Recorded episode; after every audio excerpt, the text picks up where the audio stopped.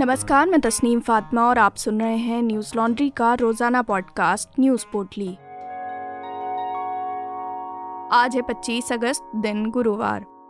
बिल्कीस बानो मामले में 11 दोषियों की रिहाई के बाद आज सुप्रीम कोर्ट ने गुजरात सरकार और केंद्र सरकार से नोटिस जारी कर जवाब तलब किया है। बता दें कि 15 अगस्त को गुजरात सरकार ने अपनी माफ़ी नीति के तहत बलात्कार और हत्या के मामले में उम्र कैद की सज़ा काट रहे इन 11 लोगों को रिहा कर दिया था।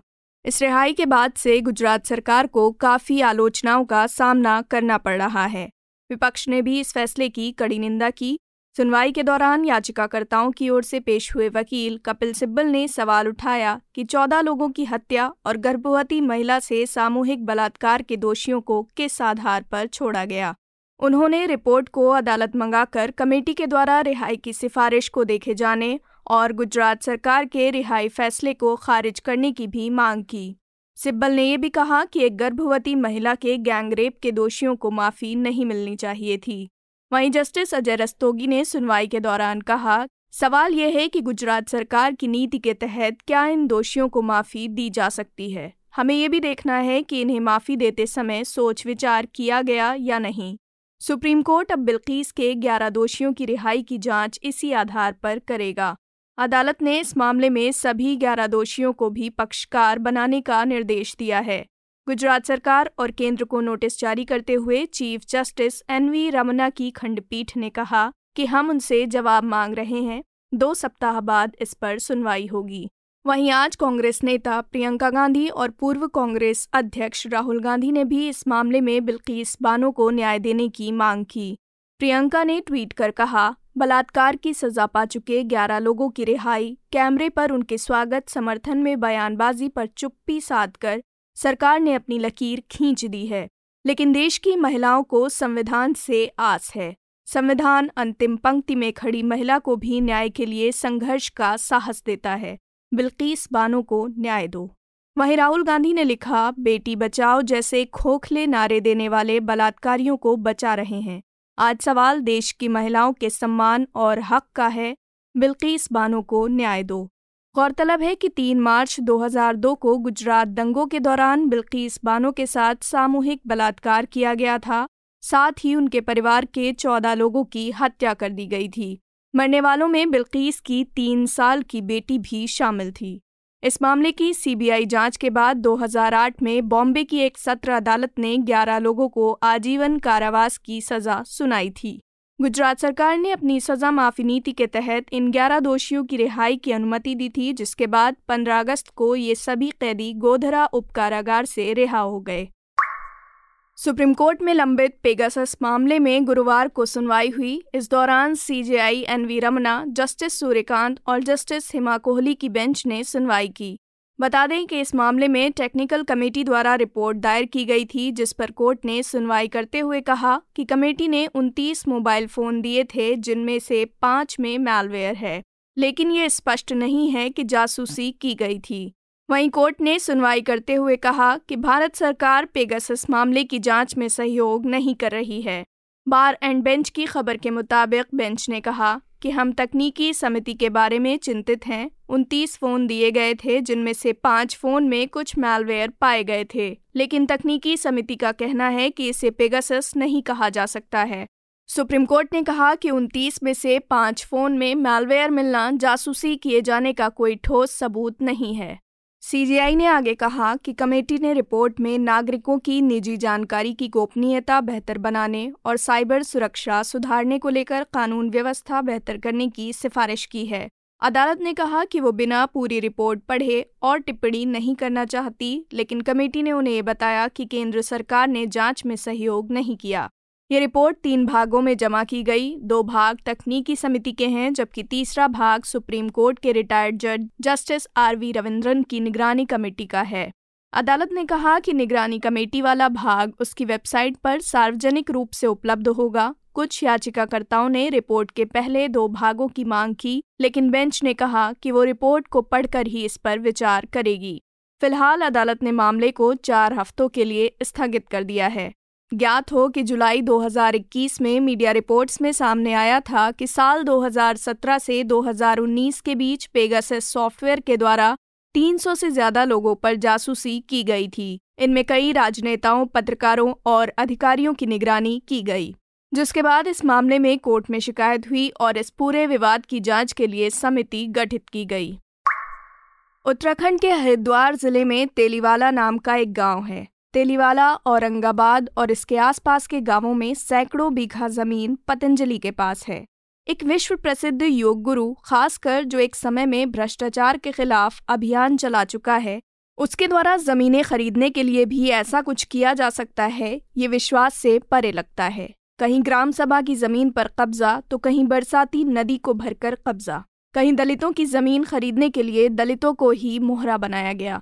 दलितों की ज़मीन पतंजलि ने कैसे अपने नाम की, ये जानने के लिए पढ़िए हमारे सहयोगी बसंत कुमार की ये रिपोर्ट, जिसका शीर्षक है, साम दाम दंड भेद से पतंजलि ने खरीदी दलितों की सैकड़ों एकड़ ज़मीन। पतंजलि द्वारा दलितों की ज़मीन की अपरोक्ष खरीद फरोख्त का नतीजा ये हुआ कि आज हरिद्वार के तेलीवाला गाँव के ज़्यादातर दलित भूमिहीन हैं। ये ground report series NL Sena project के तहत की जा रही है। यदि आप इस सीरीज़ को समर्थन देना चाहते हैं तो हमारी वेबसाइट पर जाएँ और एनएल सेना प्रोजेक्ट चुनें, जिसका शीर्षक है the yogi who has it all इस सीरीज़ की तमाम कहानियों समेत हमारी अन्य ग्राउंड रिपोर्ट्स वीडियोस और पॉडकास्ट हम अपने सब्सक्राइबर्स के ज़रिए यहाँ तक पहुँचा रहे हैं। न्यूज़ लॉन्ड्री देश का पहला सब्सक्रिप्शन पर आधारित मीडिया प्लेटफॉर्म है। ये आपके, यानी सब्सक्राइबर्स के सहयोग से चलता है। हम किसी सरकार या कॉरपोरेट से विज्ञापन नहीं लेते। हम ये तमाम खबरें पॉडकास्ट और वीडियोस आप तक पहुँचा सकें। इसके लिए आपके समर्थन की ज़रूरत है। न्यूज़ लॉन्ड्री को सहयोग देने के लिए Hindi dot news laundry dot com पर जाएँ और अपनी पसंद का सब्सक्रिप्शन प्लान चुनें और गर्व से कहें, मेरे खर्च पर आज़ाद हैं खबरें। झारखंड के मुख्यमंत्री कार्यालय ने मीडिया में मुख्यमंत्री हेमंत सोरेन की विधानसभा सदस्यता रद्द किए जाने की खबरों पर बयान जारी किया है। इन रिपोर्ट्स में दावा किया जा रहा था कि चुनाव आयोग ने कथित तौर पर झारखंड के राज्यपाल रमेश बैस से मुख्यमंत्री हेमंत सोरेन की विधानसभा सदस्यता रद्द करने की सिफारिश की है। हालाँकि एनडीटीवी को दिए एक बयान में सोरेन ने कहा कि उन्हें इस बारे में कोई सूचना नहीं मिली है। बयान में कहा गया, मुख्यमंत्री को कई मीडिया रिपोर्ट्स के बारे में जानकारी दी गई कि चुनाव आयोग ने राज्यपाल को अपनी रिपोर्ट भेजी है। इन रिपोर्ट्स में कथित रूप से ये कहा गया है कि चुनाव आयोग ने मुख्यमंत्री की सदस्यता रद्द करने की सिफारिश की है। मुख्यमंत्री कार्यालय ने अपने बयान में ये भी कहा कि चुनाव आयोग की तथाकथित रिपोर्ट एक बीजेपी सांसद समेत बीजेपी नेताओं के द्वारा तैयार की गई लगती है। इस बयान में भाजपा पर आरोप भी लगाया गया कि उसने संवैधानिक संस्थाओं और सरकारी एजेंसियों का दुरुपयोग किया है। और शर्मनाक तरीके से उन पर पूरी तरह नियंत्रण कर लिया है, जैसा भारतीय लोकतंत्र में पहले कभी नहीं देखा गया। बीबीसी ने दिल्ली से रांची पहुँचे राज्यपाल रमेश बैस के हवाले से बताया कि उन्हें इस बारे में अभी कोई जानकारी नहीं है। राज्यपाल का कहना है कि वे इलाज के लिए एम्स गए थे, राजभवन जाकर ही कुछ कह पाएँगे।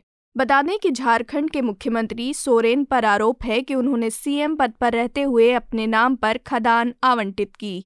इसी मामले में हेमंत सोरेन के खिलाफ पद का दुरुपयोग करने की जाँच चल रही है। बीजेपी ने फरवरी में राज्यपाल से इस कथित अवैध आवंटन की शिकायत की थी। बता दें कि हेमंत सोरेन के पास खनन मंत्रालय का प्रभार भी है। फरवरी 2022 में झारखंड के राज्यपाल रमेश बैस को बीजेपी ने एक ज्ञापन सौंपा। बीजेपी ने आरोप लगाया था कि मुख्यमंत्री के पद पर रहते हुए हेमंत सोरेन ने अपने नाम से रांची के अनगढ़ा में पत्थर खनन लीज आवंटित करा ली। चुनाव आयोग द्वारा इस मामले की सुनवाई 22 अगस्त को पूरी की गई। सांसद निशिकांत दुबे ने आज ट्वीट किया कि चुनाव आयोग का पत्र राजभवन पहुँच गया है। कर्नाटक के तुमकुरु में आज तड़के हुई एक सड़क दुर्घटना में कम से कम नौ लोगों की मौत हो गई और पंद्रह अन्य लोग घायल हो गए। मरने वालों में बच्चे भी शामिल हैं। समाचार एजेंसी पीटीआई की खबर के मुताबिक सुबह साढ़े चार बजे सवारियों से भरी एक गाड़ी और लॉरी में टक्कर होने से ये हादसा हुआ। बताया जा रहा है कि इस हादसे में मारे गए लोग रायचूर ज़िले के अलग अलग क्षेत्रों से आए दिहाड़ी मजदूर थे और बेंगलुरु जा रहे थे। हादसे के वक्त वाहन में लगभग 24 लोग सवार थे। गाड़ी में क्षमता से अधिक लोगों को बिठाया गया था। पुलिस ने बताया कि इस हादसे में घायल लोगों को उपचार के लिए अस्पताल ले जाया गया है। पीटीआई ने तुमकुरू के उपायुक्त वाई एस पाटिल के हवाले से बताया, वे कल अपराहन एक बजे क्रूजर से रवाना हुए। आज सवेरे लगभग साढ़े चार बजे जब उनका वाहन लॉरी से आगे निकलने का प्रयास कर रहा था, तब लॉरी ने पीछे से वाहन को टक्कर मार दी, जिससे वो पलटकर डिवाइडर से टकरा गया। उन्होंने कहा, नौ लोगों की मौके पर ही मौत हो गई और बाकी बचे पंद्रह लोगों को इलाज के लिए जिला अस्पताल में भर्ती किया गया है। दो की हालत गंभीर है, जिन्हें बेंगलुरु के राष्ट्रीय मानसिक स्वास्थ्य और स्नायु विज्ञान संस्थान में भेजा गया है। प्रधानमंत्री नरेंद्र मोदी ने इस सड़क हादसे को हृदय विदारक करार देते हुए मृतकों के परिजनों के प्रति संवेदना ज़ाहिर की है। उन्होंने मरने वालों के लिए मुआवजे की भी घोषणा की। पीएमओ की ओर से जारी एक ट्वीट में प्रधानमंत्री ने कहा कर्नाटक के तुमकुरु में हुआ हादसा हृदय विदारक है। मृतकों के परिजनों के प्रति मैं संवेदना व्यक्त करता हूँ, घायलों के जल्द स्वस्थ होने की कामना करता हूँ। उन्होंने कहा हर मृतक के परिजन को प्रधानमंत्री राष्ट्रीय राहत कोष से दो लाख रुपए की सहायता दी जाएगी। साथ ही घायलों को भी पचास हज़ार रुपए दिए जाएँगे।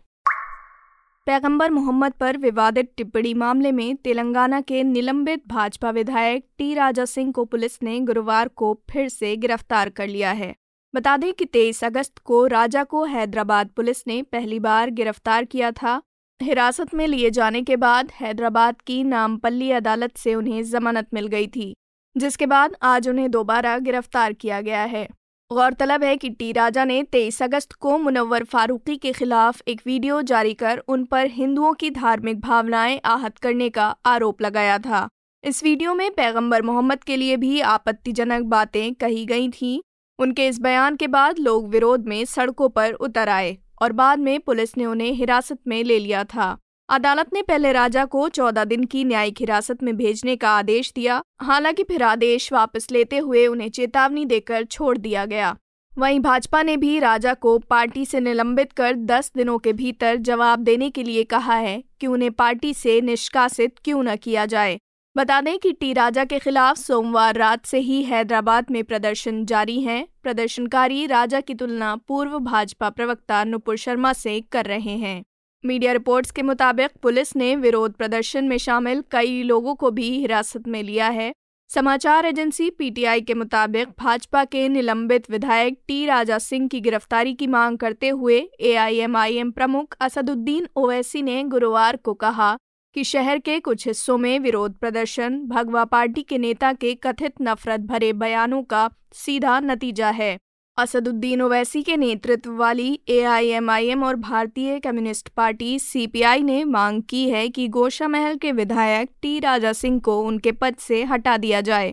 इन दलों का कहना है कि विधायक के रूप में उन्होंने अपनी शपथ का उल्लंघन किया है। पूर्वी यूक्रेन के एक रेलवे स्टेशन और रिहायशी इलाके में हुए एक रूसी हमले में 25 नागरिकों की मौत हो गई।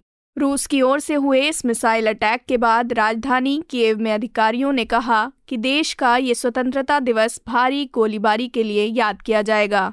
यूक्रेन के राष्ट्रपति जेलेंस्की ने इस हमले की जानकारी दी। बता दें कि यूक्रेन का स्वतंत्रता दिवस 24 अगस्त को होता है। रॉयटर्स की खबर के मुताबिक यूक्रेन के राष्ट्रपति के सहयोगी किरिलो टाइमोशेंको ने बताया कि चापलिन शहर में मलबे से तीन और शव निकाले गए हैं। जिसके बाद मरने वालों की संख्या बढ़कर 22 से 25 हो गई है।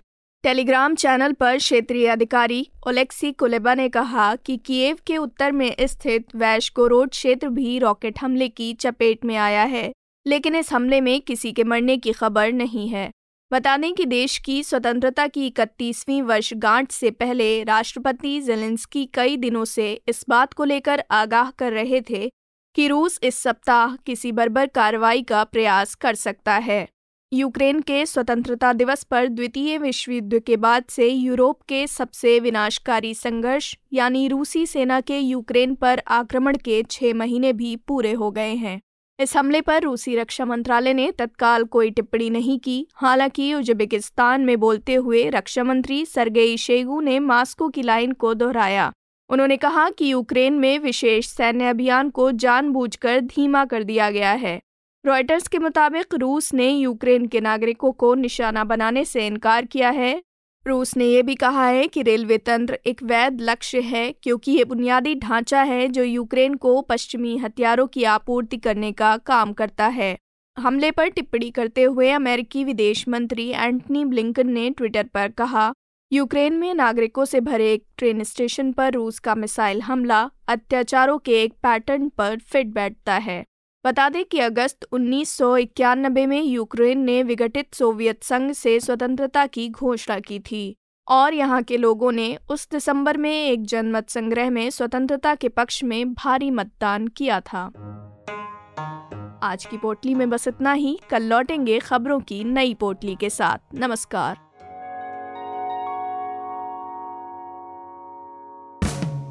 न्यूज़ लॉन्ड्री के सभी पॉडकास्ट ट्विटर आई और दूसरे पॉडकास्ट प्लेटफॉर्म पे उपलब्ध हैं। खबरों को विज्ञापन के दबाव से आज़ाद रखें। न्यूज़ लॉन्ड्री को सब्सक्राइब करें।